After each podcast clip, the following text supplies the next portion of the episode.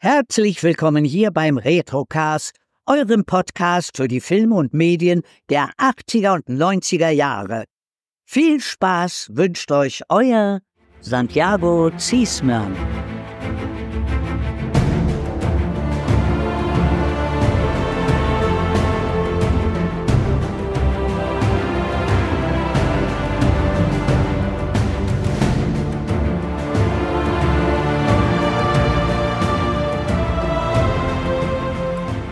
Hallo Gregor. Hallo Kai, na? Meine Güte, drei Monate ist es schon her, seit du das letzte Mal im Retrocast warst und inzwischen kamen schon äh, Vermisstenmeldungen und Echt? eine Person hat äh, sogar gedacht, wir hätten uns zerstritten und du wärst nicht äh, mal im Retrocast dabei. Ja. Ernsthaft? wie, wie, wie, okay, okay, da hat echt jemand gedacht, wir haben uns, wir haben uns zerstritten. Aber das kann ja nicht sein, wir sind doch beide wie, weiß ich nicht, wir sind doch wie, wie Jules und Vince. Ja, weißt komplett. Äh, die Hintergründe sind ja sehr simpel. Wir haben einfach im Moment wenig Zeit. Ja, ja, ja, verhältnismäßig. Ich schaff's nur, ich schaff's nur noch drei Podcasts im Monat aufzunehmen. Das ist traurig. Das ist total traurig. Ja, mal abgesehen davon, wir beide haben ja gepodcastet, eben nur nicht für ja. den Retrocast. Und an der Stelle sei nochmal angemerkt, hört doch auch Gregors Podcast, Dinge von Interesse. Da haben wir nämlich über was kürzlich so gesprochen, Gregor. Äh, wir haben über den Pilotfilm und eine Folge von Ein Engel auf Erden gesprochen. Genau. Die großartige Michael Landon-Serie aus den 80er Jahren. Ja, das ist äh, total super gewesen. Der Pilotfilm ist immer noch die stärkste Folge dieses Jahr. Ja, das ist krass. Ja? Aber auch wir, äh, Sequest haben wir ja, glaube ich, gesprochen. Mhm, Eine Ghostbusters-Folge hatten wir in den letzten drei Monaten. War einiges, noch. ja, ja. Ja, also ja, ja. war einiges. Also hört auf jeden Fall bei Gregor rein. Nicht nur die Folgen, die wir beide aufnehmen, sondern auch viele Alle, andere alles, spannende alles. Episoden mit dabei. Und genau, heute geht es endlich weiter weiter und wir haben uns natürlich wieder was Großes rausgesucht, nämlich Pulp Fiction. Wir können keine kleinen Bretter. Weißt du, wir können nur die großen. Eine kleine Ankündigung habe ich auch noch weiterhin, denn äh, Gregor, wir haben damals beim Herr der Ringe gesagt, so nach Herr der Ringe, nach den drei Filmen ist genug. Mhm. Und äh, das haben wir jetzt wieder rufen, nämlich ab Dezember machen wir auch die Hobbit-Trilogie noch im Retrocast. Und da bin ich doch mal sehr gespannt, wie das laufen wird. äh, auch nicht nur im Retrocast, sondern ja doch, äh, also auch auf Twitch, ne? Wir besprechen die äh, live. Ja, genau, wir besprechen die live, landet natürlich auch danach im Podcatcher, mhm. wie damals bei den Herr der Ringe-Filmen auch, ist dann halt so diese typische Livestream Livestream-Aufzeichnung. Aber wenn ihr da dabei sein wollt im Dezember, ich glaube, wir hatten schon ein Datum uns rausgesucht, gell? Ich glaube, der ja, ja, 18. Ja, ist, wir hatten uns der 8. Äh, der 16. Der, nee, der 16. Genau, genau 16. der 16. Wir sind echte Profis. Ja. der, der 16. genau, ja. Also wenn man quasi noch vom, vom Weihnachtsmarkt zurückkommt mit so acht Litern Glühwein drin, dann kann man abends sagen, Mensch, die machen ja eh meistens so früh zu. Kann ja mal Twitch anwerfen und ein bisschen, bisschen uns lauschen, wie wir über den über eine unerwartete Reise reden. Oh ja, glaube, das wird toll. Genau. Aber ja. heute es auch toll äh, in Bezug auf was anderes, nämlich gerade eben schon erwähnt, Pulp Fiction, ein äh, Film, der vermutlich viele von uns in der Jugend so begleitet hat, äh, aus dem Jahr 1994. Genau. 94 Pipe Fiction, deutscher und englischer Titel, beide gleich. Das passt aber auch zum Drehbuchregisseur und äh, Autor dieses Films. Das war nämlich Quentin Tarantino. Der, es war sein zweiter Kinofilm, den er gedreht hat und er hat ihn halt zusammen mit Roger Avery geschrieben. Und äh, der ist halt 94 ein, ein ganz, ganz großer äh, Erfolg gewesen. Der gilt als äh, damals als der erfolgreichste Independent-Film aller Zeiten. Äh, hat 8,5 Millionen Dollar Budget gekostet und äh, ähm, davon sind alleine 5 Millionen in die Gagen der, des umfangreichen Castes gegangen und hat aber trotz alledem 214 Millionen Dollar eingespielt. Also war ein ganz, ganz großer Erfolg und nach Reservoir Dogs halt der endgültige Durchbruch von Quentin Tarantino als äh, Regisseur, der machen kann, was er will will, ist es wird trotzdem in irgendeiner Weise zumindest ein Erfolg. Ja, absolut. Ähm, ist natürlich auch äh, hochkarätig besetzt. Äh, John, Travol John Travolta, Samuel L. Jackson, Bruce Willis, Uma Thurman, Tim Roth. Also da ist alles dabei, was irgendwie Rang und Name hat. Äh, faszinierende Auffälligkeiten gibt es bei der deutschen Synchro, aber da können wir nachher mal kurz drüber sprechen. Mhm also diese Besetzung ist, ist wirklich wahnsinnig, ne? Also, das ist so ein Mix aus, aus Stars, die schon so ein bisschen ihren Zenit überschritten hatten, Stars, die gerade auf dem Höhepunkt waren und Stars, die dadurch diesen Film endgültig zu selbigen wurden. Ne, so, wo es so karrieremäßig schon so nach unten ging, war halt John Travolta, der hat damit halt hier sein, sein Comeback groß gefeiert. Bruce Willis war zum Beispiel auf dem, dem Höhepunkt oder steuerte auf den Höhepunkt seiner Karriere zu, gerade und Samuel L. Jackson beispielsweise, Sam Jackson, der ist äh, endgültig zum Star geworden mit diesem Film. Also der hat sich dann vom Computerhacker in Jurassic Park und äh, von einigen anderen Sachen hier wie Menace to Society und sowas äh, halt endgültig in die A-Riege von Hollywood äh, katapultiert. Ne? Und auch wenn man sich die anderen Besetzungen noch ansieht, hier so ähm, Christopher Walken, der mal so für eine Szene vorbeischaut, Rosanna Arquette und, und Tim Roth, die, die so die, die Story mit der Klammer um diesen Film halt äh, bilden mit ähm, Pumpkin und Honey Bunny mit dem Spiel Harvey Keitel, der für mich ewig, ähm, also für mich begann Harvey Keitels Karriere immer mit diesem Film tatsächlich, also in meiner Wahrnehmung. Ja. Bin immer überrascht, wenn ich sehe, dass der, wie, wie lange der davor schon geile Sachen gemacht hat.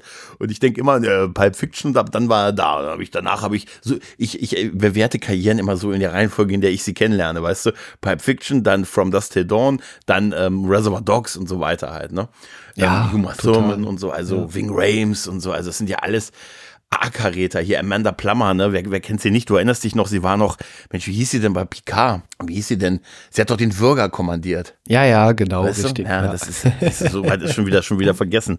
Ne? Das ist echt, aber ganz großartig. Ja, total. Ja. Aber ich habe ja eben schon mal die Synchro angesprochen. Also besonders mhm. bei Samuel L. Jackson, der wird ja in der Regel von äh, Engelbert von Nordhausen synchronisiert, aber hier von Helmut Kraus, der das aber auch mhm. großartig macht. Also hier in dem Film äh, passt die äh, Stimme auch exzellent dazu. Ein paar andere äh, interessante Sachen sind noch. Äh, Steve Buscemi hat ja auch eine äh, kleine Stimmt. Nebenrolle, so als Kellner. Buddy Holly.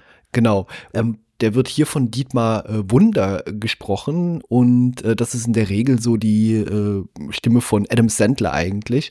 Mhm. Und äh, Santiago Ziesma, der den normalerweise spricht, der ist auch kurz zu hören, nämlich in der jungen Version äh, von äh, Butch.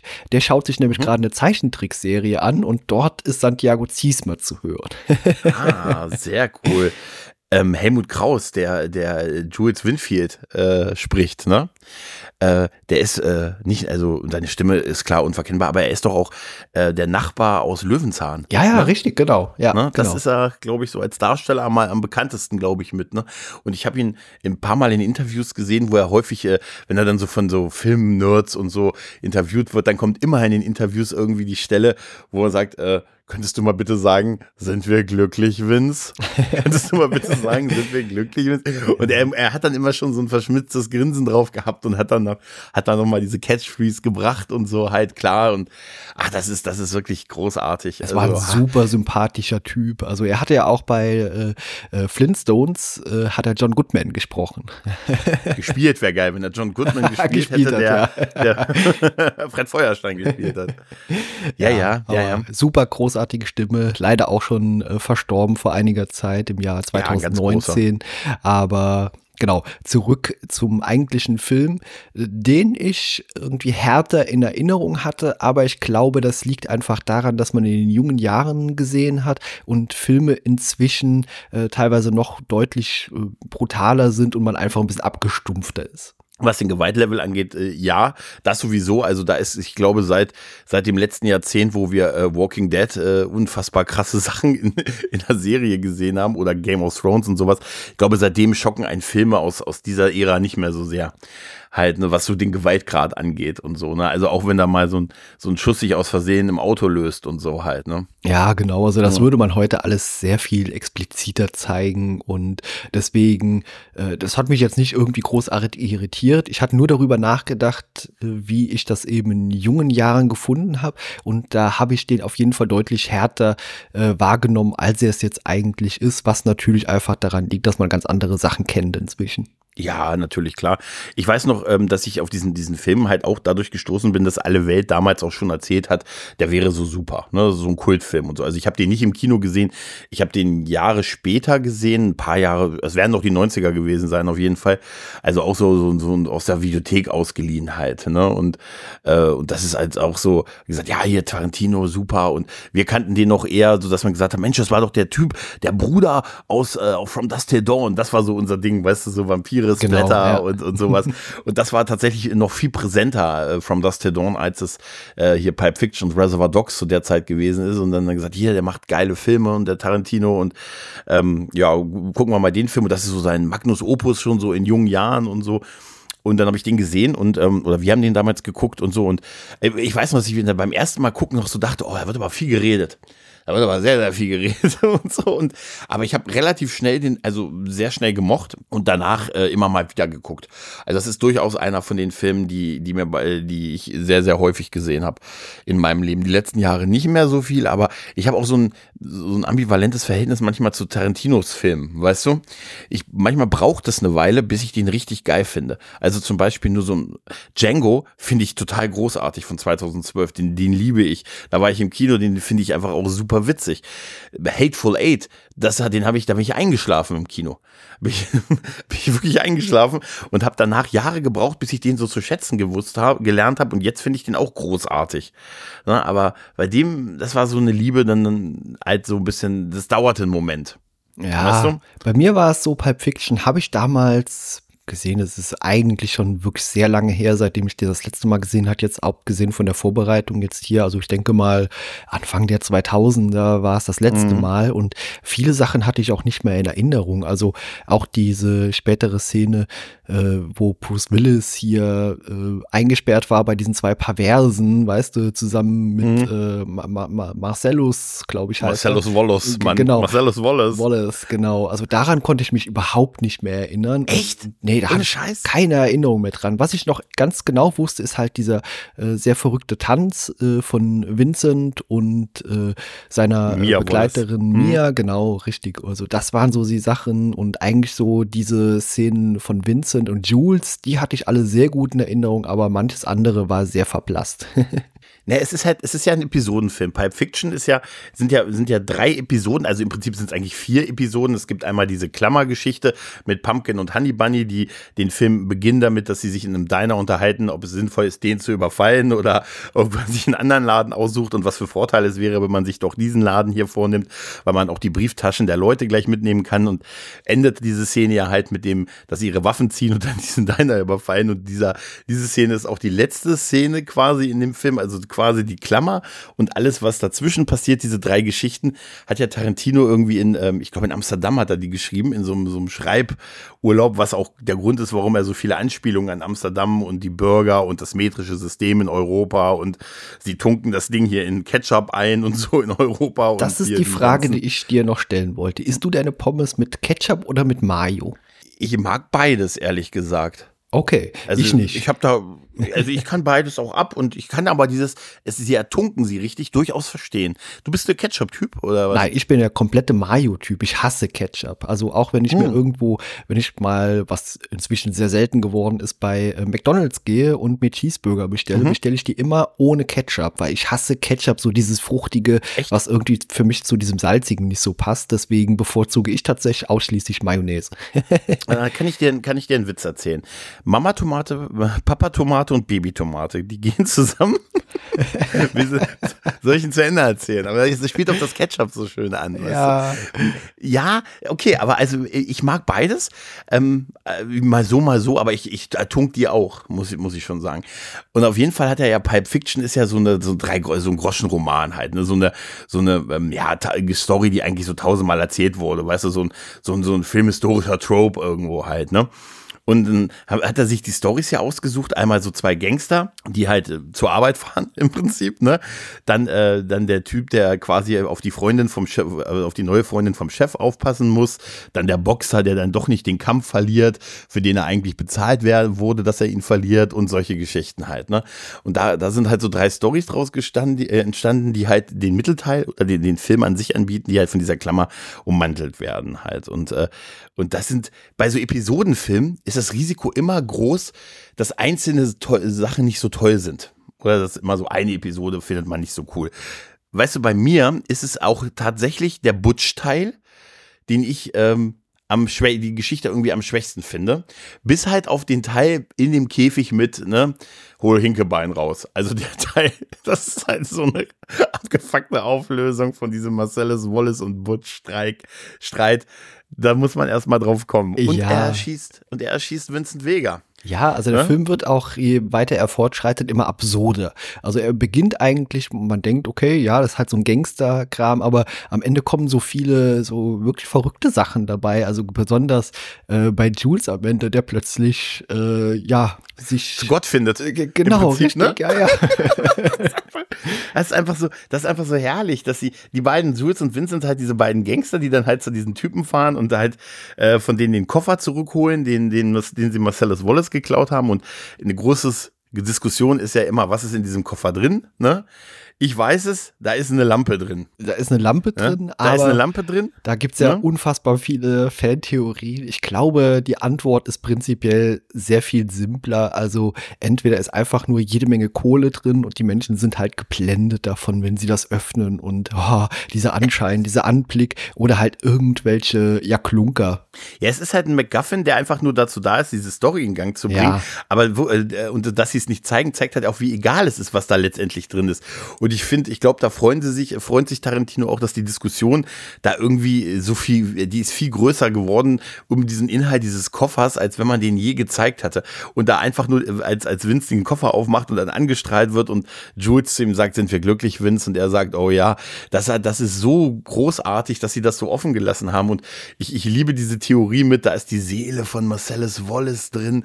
Das erkennt man auch dadurch, wenn man Marcellus Wallace in seiner ersten Szene von hinten sieht, sieht man dieses dieses Pflaster in seinem Nacken und da hat der Teufel die Seele von Marcellus Wallace extrahiert und in diesen Koffer gepackt. Und eigentlich ist der wahre Grund nur, dass Wing Rames eine, eine kleine OP hatte, unmittelbar vor den Dreharbeiten. Und dass deshalb hatte er dieses Pflaster über der Narbe halt drin. Und das musste im Film drin bleiben. Und die fanden das irgendwie als Motiv so gut, dass sie gesagt haben, ja, nee, dann lassen wir das Pflaster halt drauf. Er hatte einfach nur einen Eingriff im Nacken. Ja, halt, ne? das ist und ja das auch nicht störend. So das passt ja auch irgendwie oder? zu dem Charakter. Also irgendwie hat mich das äh, nicht gestört. Also ich habe das gesehen und dachte mir, okay, ja, der hatte halt ein Pflaster. Ja, war mhm. ab, abgehakt für mich dann. ja, und das ist so eine dieser Theorien, was da drin ist mit der ja, Seele ja. und dann diesem Pflaster und da ist es extrahiert. Ja, aber überhaupt auch diese ganzen Sequenzen, wenn die, wenn, wenn Vince und Jules mit dem Auto fahren und sich unterhalten und ähm, das ist ja etwas, was Tarantino für mich zumindest filmhistorisch eingeführt hat. Vielleicht gab es das auch vorher schon und so, aber für mich war so dieses Banalität des Bösen. Weißt du, vorher hast du Bösewichte gehabt, so James Bond Bösewichte oder sonst irgendwelche, die haben sich halt über böse Dinge unterhalten, ne? Die, die, wenn man, wenn der Shot mal zu denen ging, dann haben sie gesagt, na, welches Land können wir noch erpressen? Wo kriegen wir die nächste A-Bombe her? In welcher Reihenfolge verprügeln wir die Geiseln, die wir haben und so, weißt du? Und die haben sich halt über, über die Arbeit unterhalten quasi, also über diese bösen Dinge. Böse Menschen böse, machen böse Dinge genau jetzt. Und diese, dieses Tarantino, das hat er ja in Reservoir Dogs im Prinzip ja schon eingeführt, wird, dass die sich halt über ganz banale Dinge unterhalten, wie du und ich, wenn wir zur Arbeit fahren, die rumnörden. Weißt du, die sich über sowas unterhalten wie mit äh, das metrische System in Europa und die Burger und ja oder ah, die Pommes Mayo äh, Pommes Mayo ja. Diskussion, genau. Ja. Und dann, ich soll mich, ich soll am Wochenende mich um äh, Mia Wallace kümmern. Wie, du sollst dich um sie kümmern? Nein, nein, Mann, nicht so. Ich soll sie ausführen und so. Und wo sie sich dann darüber unterhalten über den Typen, der ihr eine Fußmassage gegeben hat und dann aus dem Fenster geworfen wurde und die beiden sich über ihre, ihre Karriere unterhalten und sagen, sie hat meine, sie hat als Schauspielerin gearbeitet, sie hat mal einen Piloten gemacht. Was ist ein Pilot? Äh, weißt du, eine Fernsehserie. Ich gucke kein Fernsehen. Du weißt aber, dass es eine Erfindung gibt, die Fernsehen heißt. Und ja, da gibt es Piloten. Super. Und das ist so großartig, mit dieser, diese, diese über Dinge des, des Alltags, so coole Gespräche, die auch, die man, wo man sagt, die, die man auch so selber führt, einfach so Quatsch labern, einfach wirklich, wirklich unfassbaren Belangloses Quatsch, Zeug, ja. Genau. Belangloses ja. Zeug, was aber eine, so, so, so, so eine Coolness im Subtext mit, mitschwingt. Weißt du, wenn die beiden dann zu dieser Tür gehen, wo diese Gangster, also wo diese Typen hinter der Tür sind, die, von denen sie halt diesen Koffer von Marcellus Wallace zurückholen wollen, stellen sie sich vor die Tür, sagen, wie spät ist es? Ja, 8.20 Uhr.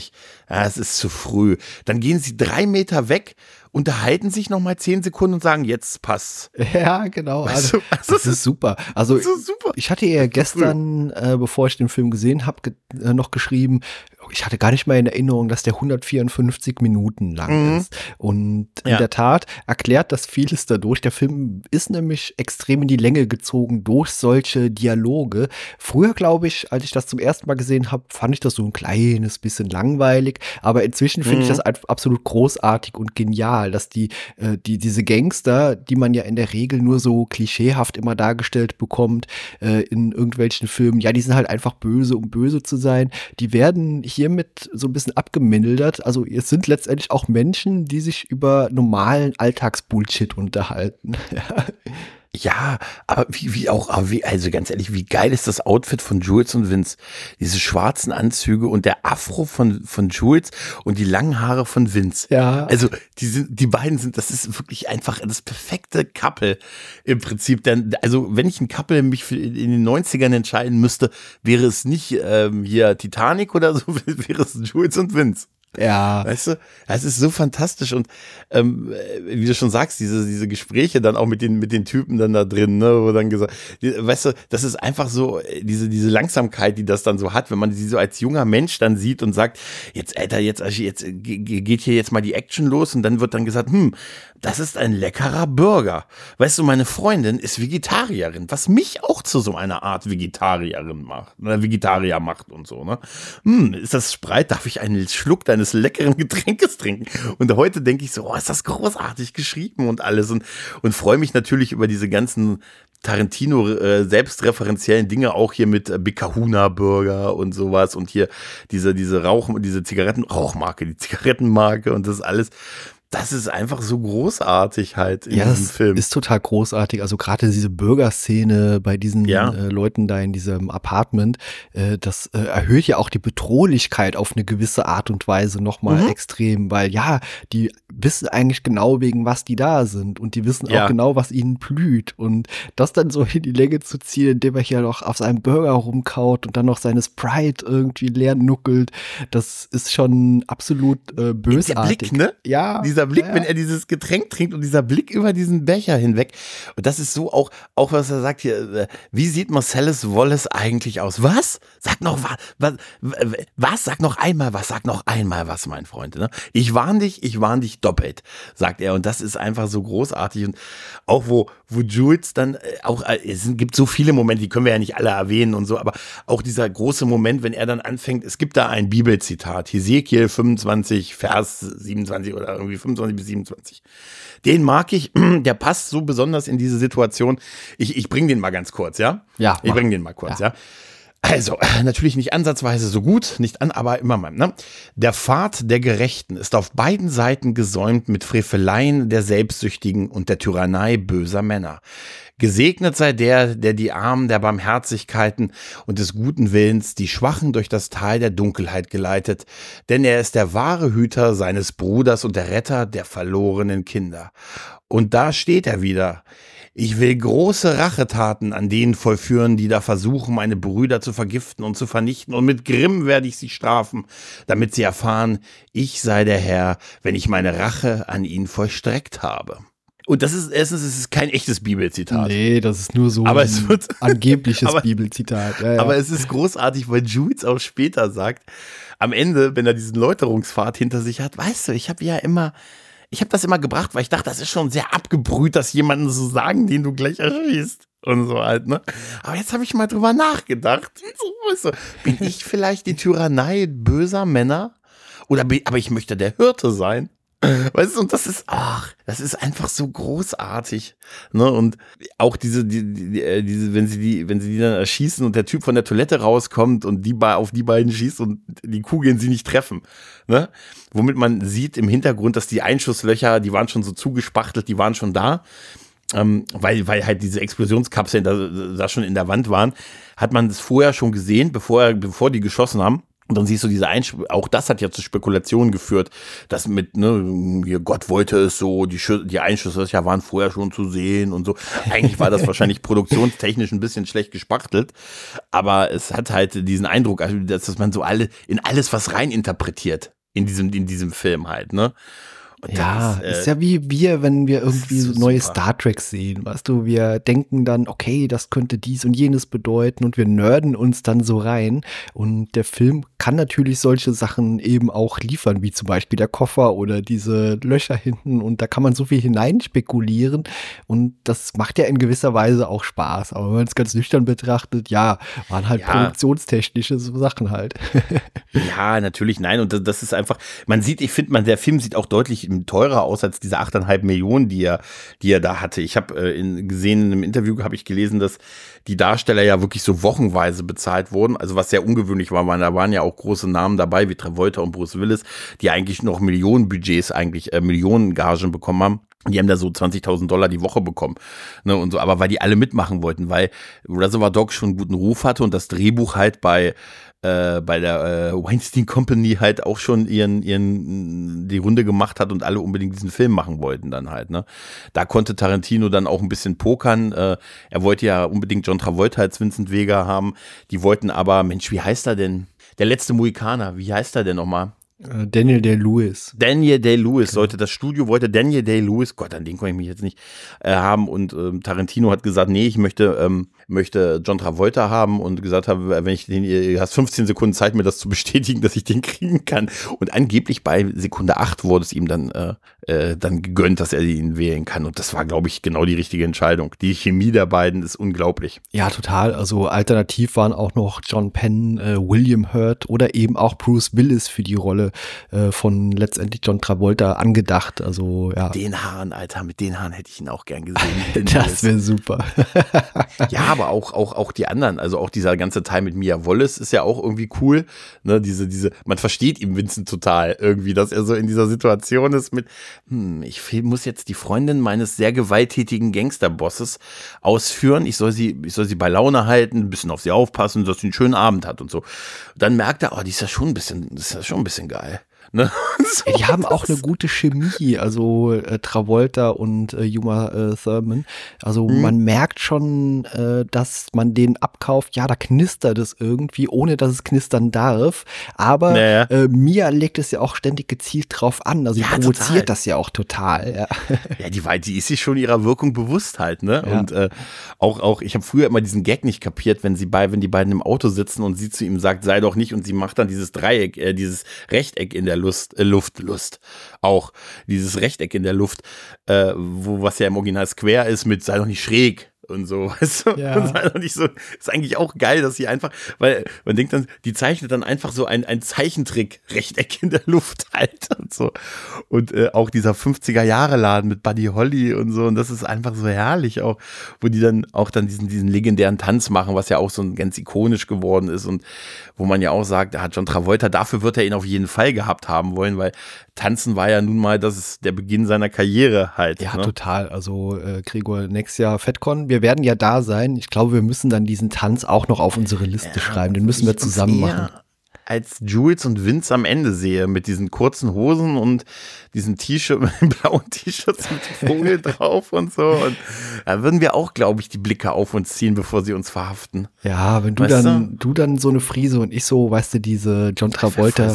Äh, Vincent Friese so mir draufklatsche. Ja. Ey, das wäre total super. Wir so besorgen uns das dann das Portemonnaie, was äh, was was äh, Vince hat, was am, was ihm am Ende ja ähm, auch erst einkassiert wird, wo auch so ein Ding der deutschen Synchronisation. Jules, er sagt oder? ja, Jules genau, Jules Portemonnaie, wo drauf steht äh, Big Bad Motherfucker steht auf dem Portemonnaie drauf und er sagt ja auf Deutsch, gib mir das Portemonnaie, wo böser schwarzer Mann drauf steht halt. Und das ist so ein, äh, das Portemonnaie gehörte, weißt du wem das gehört? Das gehörte, äh, es war eine, ein Unikat Zitat, was äh, Quentin Tarantino gehört hat. Ah, okay. Das war wirklich sein Portemonnaie und dieses äh, Big Bad Motherfucker ist, äh, ist ein Zitat aus dem Chef-Intro-Song. Ne? Da, da wird nämlich gesagt, they say this call chef is a bad mother und dann geht es in, ne, weißt du, so ein, ne, so einen kleinen Chorus über, so dass man das nicht, das, das Fucker da nicht hört und so. Aber das ist wirklich ein Unikat oder zumindest ist es halt das Portemonnaie, was anspielt auf das Original Sam von Chef und was hat Samuel, wen hat Samuel L. Jackson ein paar Jahre später gespielt? Ja, wollte ich auch gerade sagen. Natürlich Chef. Chef, ja. Chef. Denk immer an den Who is the man that would, his, that would risk his neck for his brother, man? Den Film habe ich aber noch nie gesehen. Echt nicht? Aber nee. der ist ganz gut. Der ist wirklich gut. Und da ist auch ein sehr hassenswerter äh, äh, Christian Bale drin in dem Film, aber der ist wirklich gut. Also der, der Original, also der, der Originale, der Chef von 99, glaube ich, mit, mit Travolta. Okay, müssen wir uns ähm, vielleicht auch der, mal den kann, der, der ist wirklich, der ist spielt wirklich Tra gut Travolta halt, ne? auch mit? Äh, nee, Travolta spielt da nicht mit. Was hast du gerade gesagt, Travolta, Chef mit Travolta, ja. Nee, mit, äh, mit Samuel Jackson. Ah, okay, gut, gut. Aber die beiden haben Jahre, zehn Jahre später ungefähr nochmal in so einem Militärkrimi mitgespielt. Samuel Jackson und John Travolta, der hieß Basic.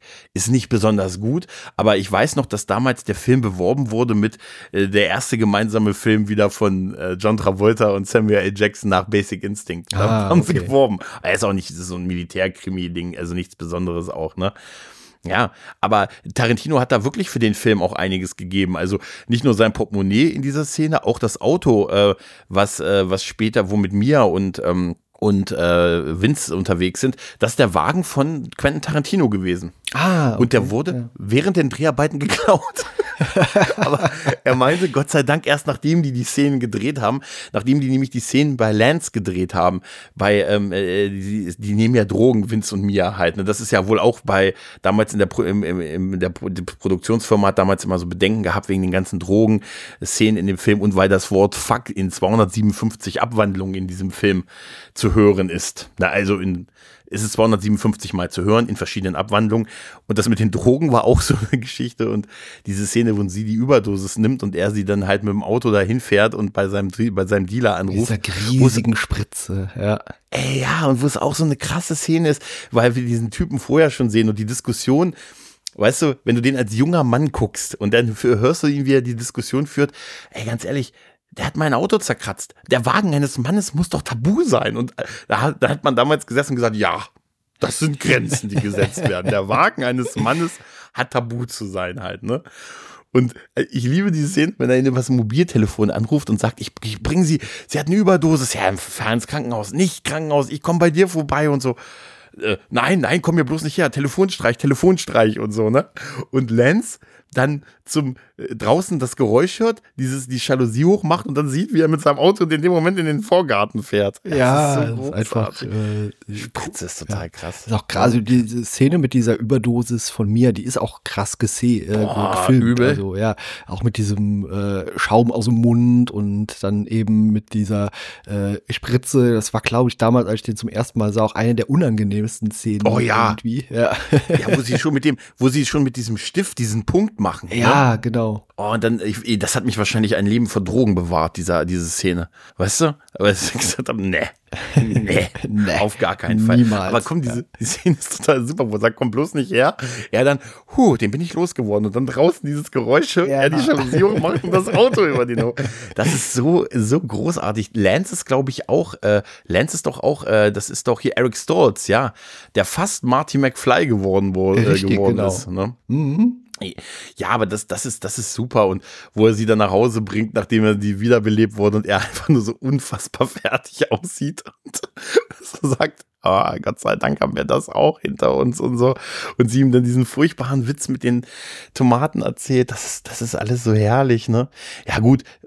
Wie gesagt, für mich am schwächsten ist halt diese Butch-Geschichte mit Bruce Willis, mit dem Boxer, der den Kampf verliert, mit seiner Freundin, dann diese Rückblende mit der goldenen Uhr, mit, äh, da hat man ja immerhin den, den großen Christopher Walken, der dann diese Story erzählt, dass er diese Uhr im Krieg im Hintern gehabt hat und so, so mit ihm irgendwann wiederbringt und so halt von seinem Vater und so.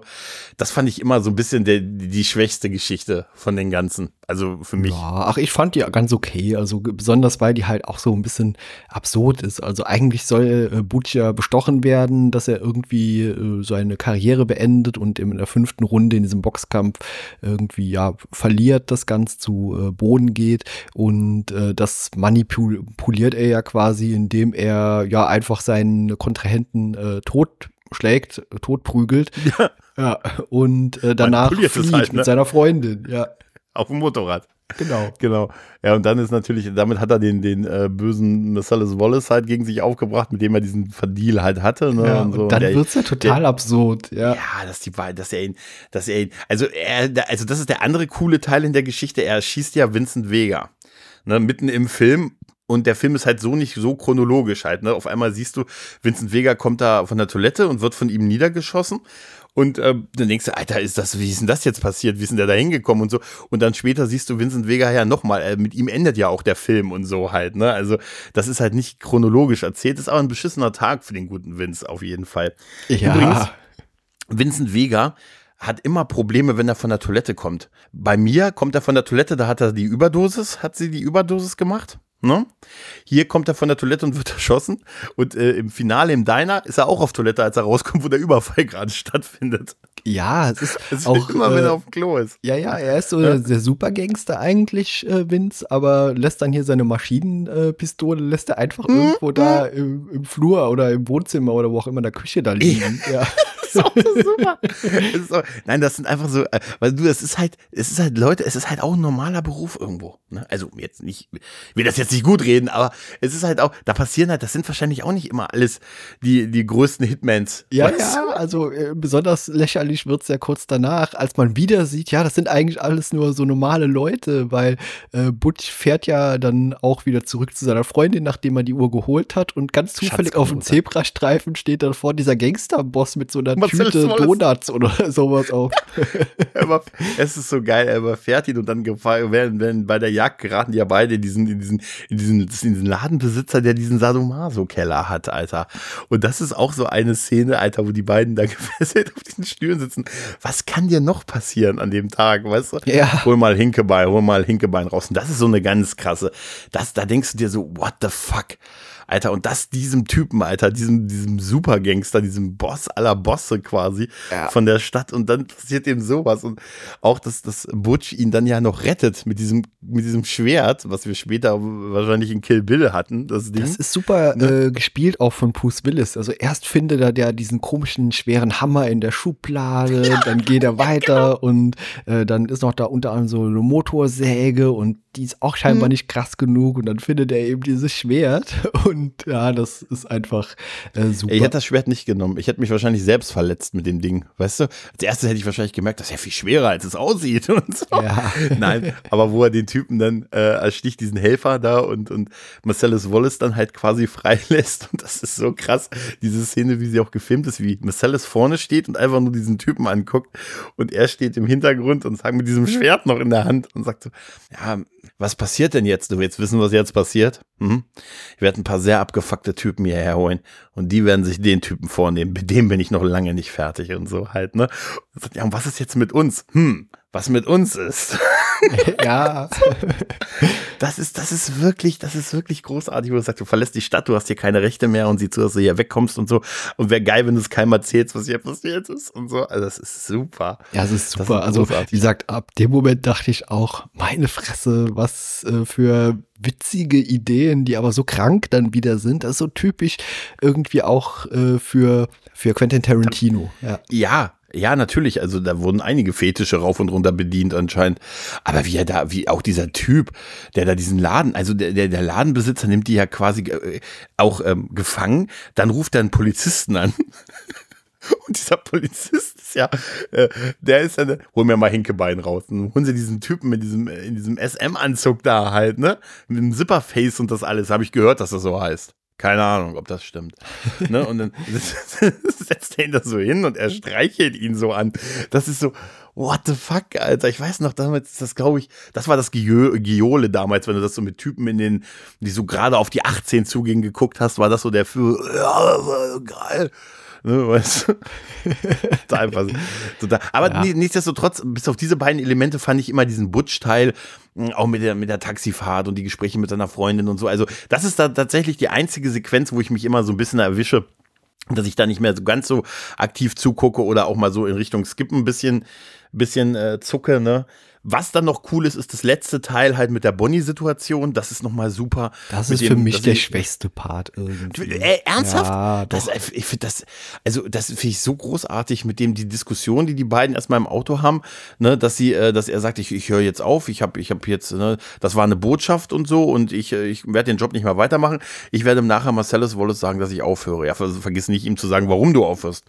Keine Sorge, das werde ich tun. Und so, und wo er ihn dann in den Kopf schießt, weil er sagt, wie ist denn deine Meinung? Ich meine, die entführen den Typen, ne? Wie ist denn deine Meinung? Ich habe dazu keine Meinung. Jeder hat doch eine Meinung.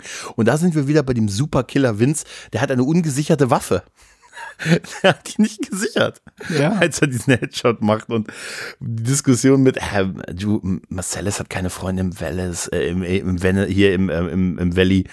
Und dass sie dann äh, halt bei Quentin Tarantino anrufen, der Partner, ne, und da unterkommen und dann Wolf anrufen, Harvey Keitel, der der super Cleaner ist. Der ist ein, so, ein solcher super Cleaner, dass er irgendwie morgens auf einer Party ist. Weil das spielt ja irgendwie morgens. Ja, genau. Ne? Also es muss so 9 Uhr noch ja, was ja, sein. Genau. Ja, ja, muss, ja, zeitlich ist es ja, ne? Die waren 8.20 Uhr an der Tür, jetzt so eine Stunde später, ne? Und die Frau kommt ja von der Nachtschicht nach Hause.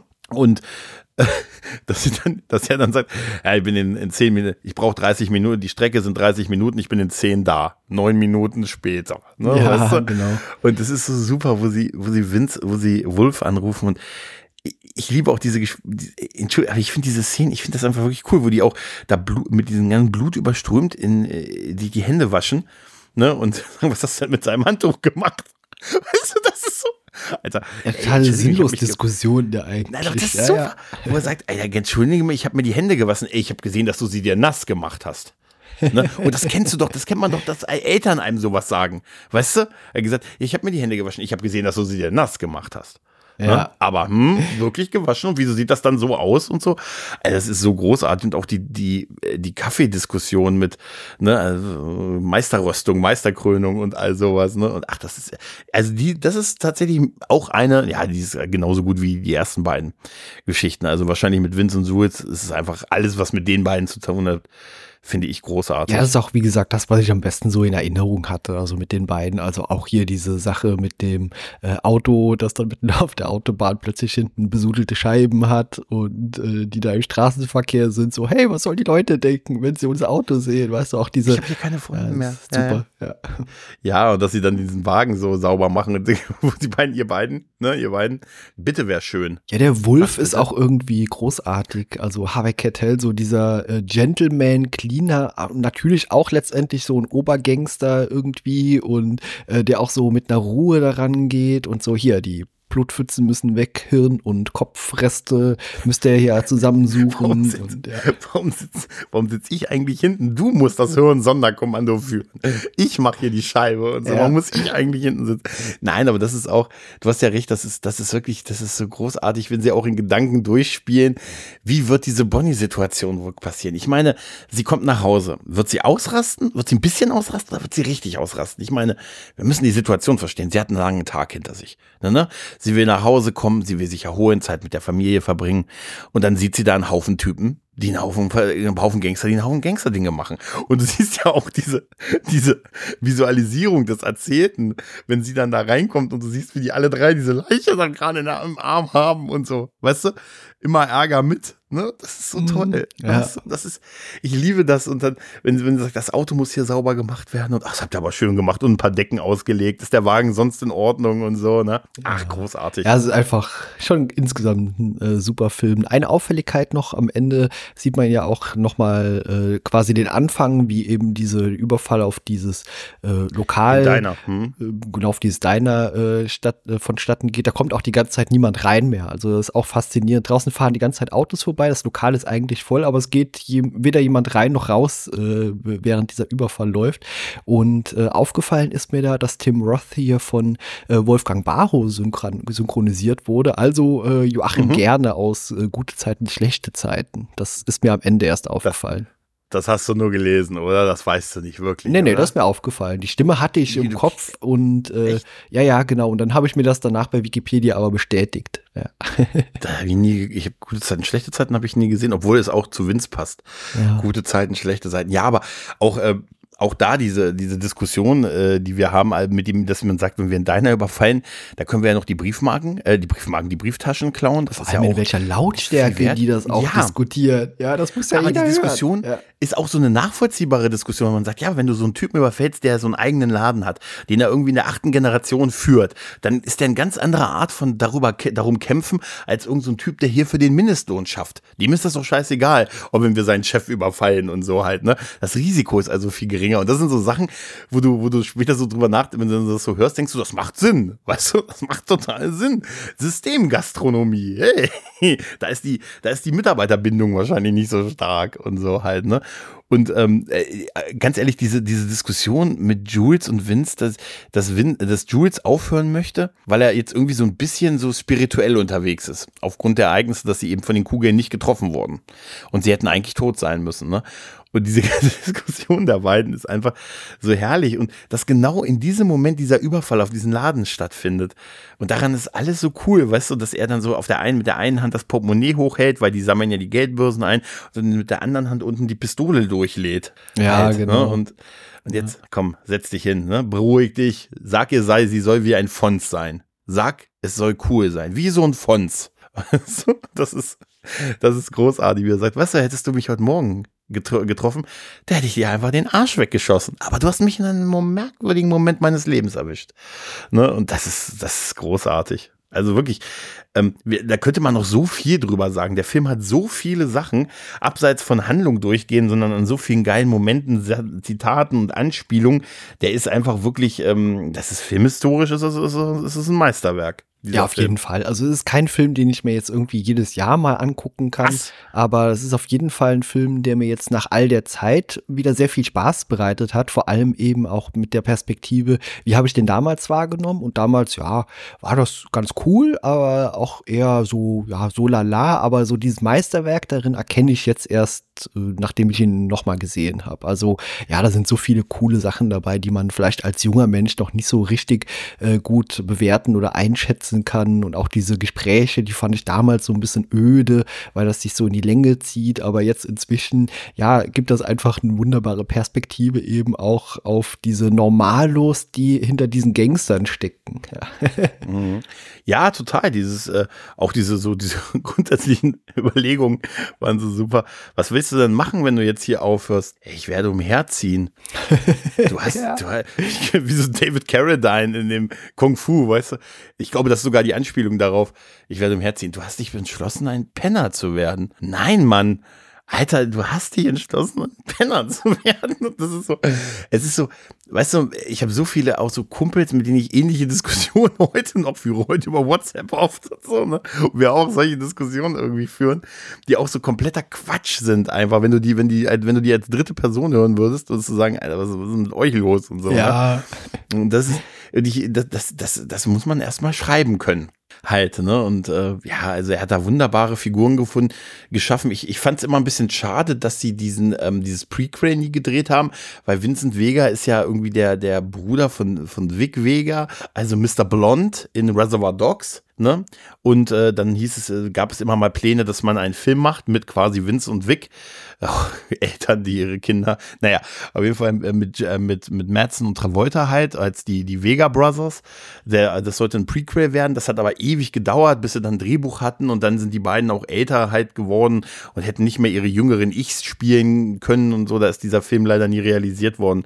Aber ich, ich hätte es toll gefunden, wenn da nochmal was gekommen wäre aus dieser, aus diesem Universum halt, ja. ne? Butch, die Abenteuer von Butch. Ja. Weißt du? Also ich finde es eigentlich so ein als alleinstehendes Werk ganz gut und eigentlich mhm. hätte irgendwie ein Prequel oder ein Sequel irgendwie vermutlich nicht so gut werden können. Also ich ist natürlich äh, nur Spekulation, aber eigentlich bin ich froh, dass es wirklich nur so ein alleinstehendes Werk für sich ist, was so schöne Zitate und Referenzen irgendwie bietet, über die man jetzt in so einem Podcast dann auch schön sprechen kann. ja, wie gesagt, da, da könnte man, glaube ich, stundenlang drüber reden, halt äh, über diverse Sachen da in diesem Film und das, das ist, das ist echt also so, so ein Meisterwerk. Äh, bist du sonst so, so Tarantino-affin? Also äh, ah, du guckst jeden so. seiner Filme und sagst nee. so, hier Eher gar nicht. Also viele Filme von ihm habe ich auch überhaupt noch nicht gesehen. Also von daher, äh, mein, als Regisseur, man kann mal durchgehen. Äh, Pipe Fiction habe ich gesehen. Und mhm. was habe ich noch gesehen? Äh, ich glaube, Sin City, da hat er ja nur Gastregie gemacht. Oh, den fand ich auch großartig, aber ich habe weder gesehen äh, Reservoir Dogs, Kill Bill habe ich nie gesehen, Death Proof habe ich nie gesehen, Django Unchained habe ich nie gesehen, Alter. The Hateful Eight habe ich nie gesehen. Also Alter. bin ich äh, Tarantino-Fan? Nein. oh Mann, oh Mann, oh Mann. Also, es ist echt. Ich, der einzige von den, von den Tarantino-Filmen, den ich nie ganz gesehen habe, ist dieser Once Upon a Time in Hollywood. Den habe ich mehrfach angefangen und immer wieder aufgehört. Ich kann mir vorstellen, das könnte allerdings ähnlich wie bei The Hateful Eight dann irgendwann mal ein Film werden, wenn ich den dann mal ganz sehe, dass ich ihn brillant finde und danach tausendmal hintereinander gucken werde. Könnte dann am Ende so passieren. So ist es mir bei Hateful Eight auf jeden Fall äh, gegangen. Ja, doch, also Reservoir Dogs ist also Ah, Reservoir Dogs ist großartig, Pipe Fiction, klar. Also Jackie Brown mag ich auch gerne, ist zwar nicht von Tarantino geschrieben, nur Regie geführt. Das ist sein einziger, wo er nicht die, das Drehbuch geschrieben hat. Der ist aber, ähm, ich mag den. Ne? Kill Bill ist halt, ja, es ist halt Uma Thurmans Action, großer Magnus Opus halt, ne? Death Proof ist der, schlecht, ist der schwächste für mich von Tarantino. Inglourious Bastards ist wieder gut. Es lebt halt von, von Hans Lander ne, sehr stark. Äh, das ist auch das, was mir am meisten hängen geblieben ist. Und dann bin ich ein großer Fan halt von Django und, und Hateful Eight halt, ne? Ja. Also, das sind, das sind tolle Filme. Da muss man, muss man mal gucken. Irgendwann bei Gelegenheit mal machen. Mal gucken. Ja. Zwischen Weihnachten und Neujahr habe ich eine Woche Urlaub. und Schön mit Tarantino-Filmen ja, eingraben. Da ich so. mir da vielleicht mal einen angucke nach deiner Empfehlung, weil du mir sagst, guck den Django. musst du unbedingt gucken. Dann guck, guck, dir, guck dir Django an. Okay. Du hast Reservoir Dogs echt nicht gesehen? Nein, nein, nein, habe ich nie gesehen. Okay. Ja, okay. und diesen okay. äh, habe ich mich gerade eben dran erinnert, Once Upon a Time in äh, Hollywood, den habe ich auch mal angefangen. Ich glaube, da bin ich nach 20 Minuten eingeschlafen. naja, so ähnlich ist es mir, glaube ich, zweimal passiert bei dem Film. Ja. Aber es kann auch, das kann auch dann im Nachhinein ja das sein, dass ich den dann im Nachhinein großartig und brillant finde und einfach noch, es war noch nicht, ich war noch nicht bereit für den Film. Weißt ja, das kann sein. Ja. Aber wie gesagt, so ein äh, Sin City, bei dem Tarantino ja kein Hauptregisseur war, so das war ja eher Robert Rodriguez und Frank Miller. Aber den, den mag ich auch unfassbar gerne. Also ja, da müssen wir auch irgendwann mal drüber sprechen. Aber hat er, ich glaube, der hat auch nur eine Szene gemacht als Regisseur. Ich glaube, so eine Auto, eine Autofahrszene. Das kann sein. Das ist gar nicht so das ist wahrscheinlich äh, gar nicht so viel. Ich weiß nur, dass Tarantino damals bei einer Folge von äh, CSI Regie geführt hat, bei so einem Zweiteiler, irgendwie so ein lebendig begraben Ding, was sie damals gemacht haben. Und dass das ein totaler, äh, dass das eine totale Werbung damals bei RTL gab, als, die, als das ausgestrahlt wurde. Dieses, ah, hier die Folge, die Quentin Tarantino ja. inszeniert hat. Und dann habe ich diese Folge gesehen und die wirkte wie alle anderen Folgen von, von der Serie. Halt aber es ist wahrscheinlich auch so, ähm, bei der Serie ist wahrscheinlich die Individualität der Regisseure eh ein bisschen anders als bei Filmen halt, ne? Ja, das stimmt ja. schon, ja. ja. Genau, aber ja, hier mit Pulp Fiction bin ich von meinen Notizen her durch. Und ja, wie gesagt, man könnte total viel im Detail noch sagen, aber der, der Film bietet da total viel, aber ich glaube, es macht einfach, es ist einfach, man soll einfach die Freude mit diesem Film haben, den immer mal wieder zu gucken. Es ist ein ganz großes Kino. Das muss man erstmal schreiben können. Und das hat eine Generation und einen Stil von Filmen geprägt, eine Generation an Filmemachern geprägt und, eine, und äh, wahrscheinlich auch äh, das, so ein Teil vom Kino auch äh, für immer so ein bisschen verändert. Wie gesagt, vielleicht gab es das vorher auch schon, man hat es nur nicht so wahrgenommen, aber ich fand dieses, wie es so schön heißt, Banalität des Bösen, ähm, ich fand das schon großartig. Ne? Und, äh, man, und das sind halt wirklich abgefuckte Figuren. Ne? Ja, total. Also ja. Spaß gemacht hat der Film auf jeden Fall. Ja. hat auch Spaß absolut, gemacht, absolut. mit dir darüber zu sprechen. Äh, immer wieder, immer wieder. Genau. Also, äh, wir haben uns nicht zerstritten. Nein. Wir werden auch in Zukunft zusammen im Retrocast podcasten. Äh, aus Zeitgründen mal gucken, wie oft wir das noch hinbekommen, weil bei mir haben sich ein paar Sachen geändert und auch Gregor steckt äh, bis über beide Ohren in der Arbeit, aber äh, wir werden natürlich weitermachen. natürlich, natürlich. Wir haben ja auch, wenn man so ein Engel auf Erden hat, wenn man ein bisschen Zeit hat dafür, dann kann man noch was anderes machen, weißt du? so. So ist es, genau. vielen Dank, genau. Gregor. Hat mir wieder sehr viel Spaß bereitet und vielen Dank Ebenso. an alle anderen. Hört Dinge von Interesse und bis zum nächsten Mal. Tschüss. Tschüss.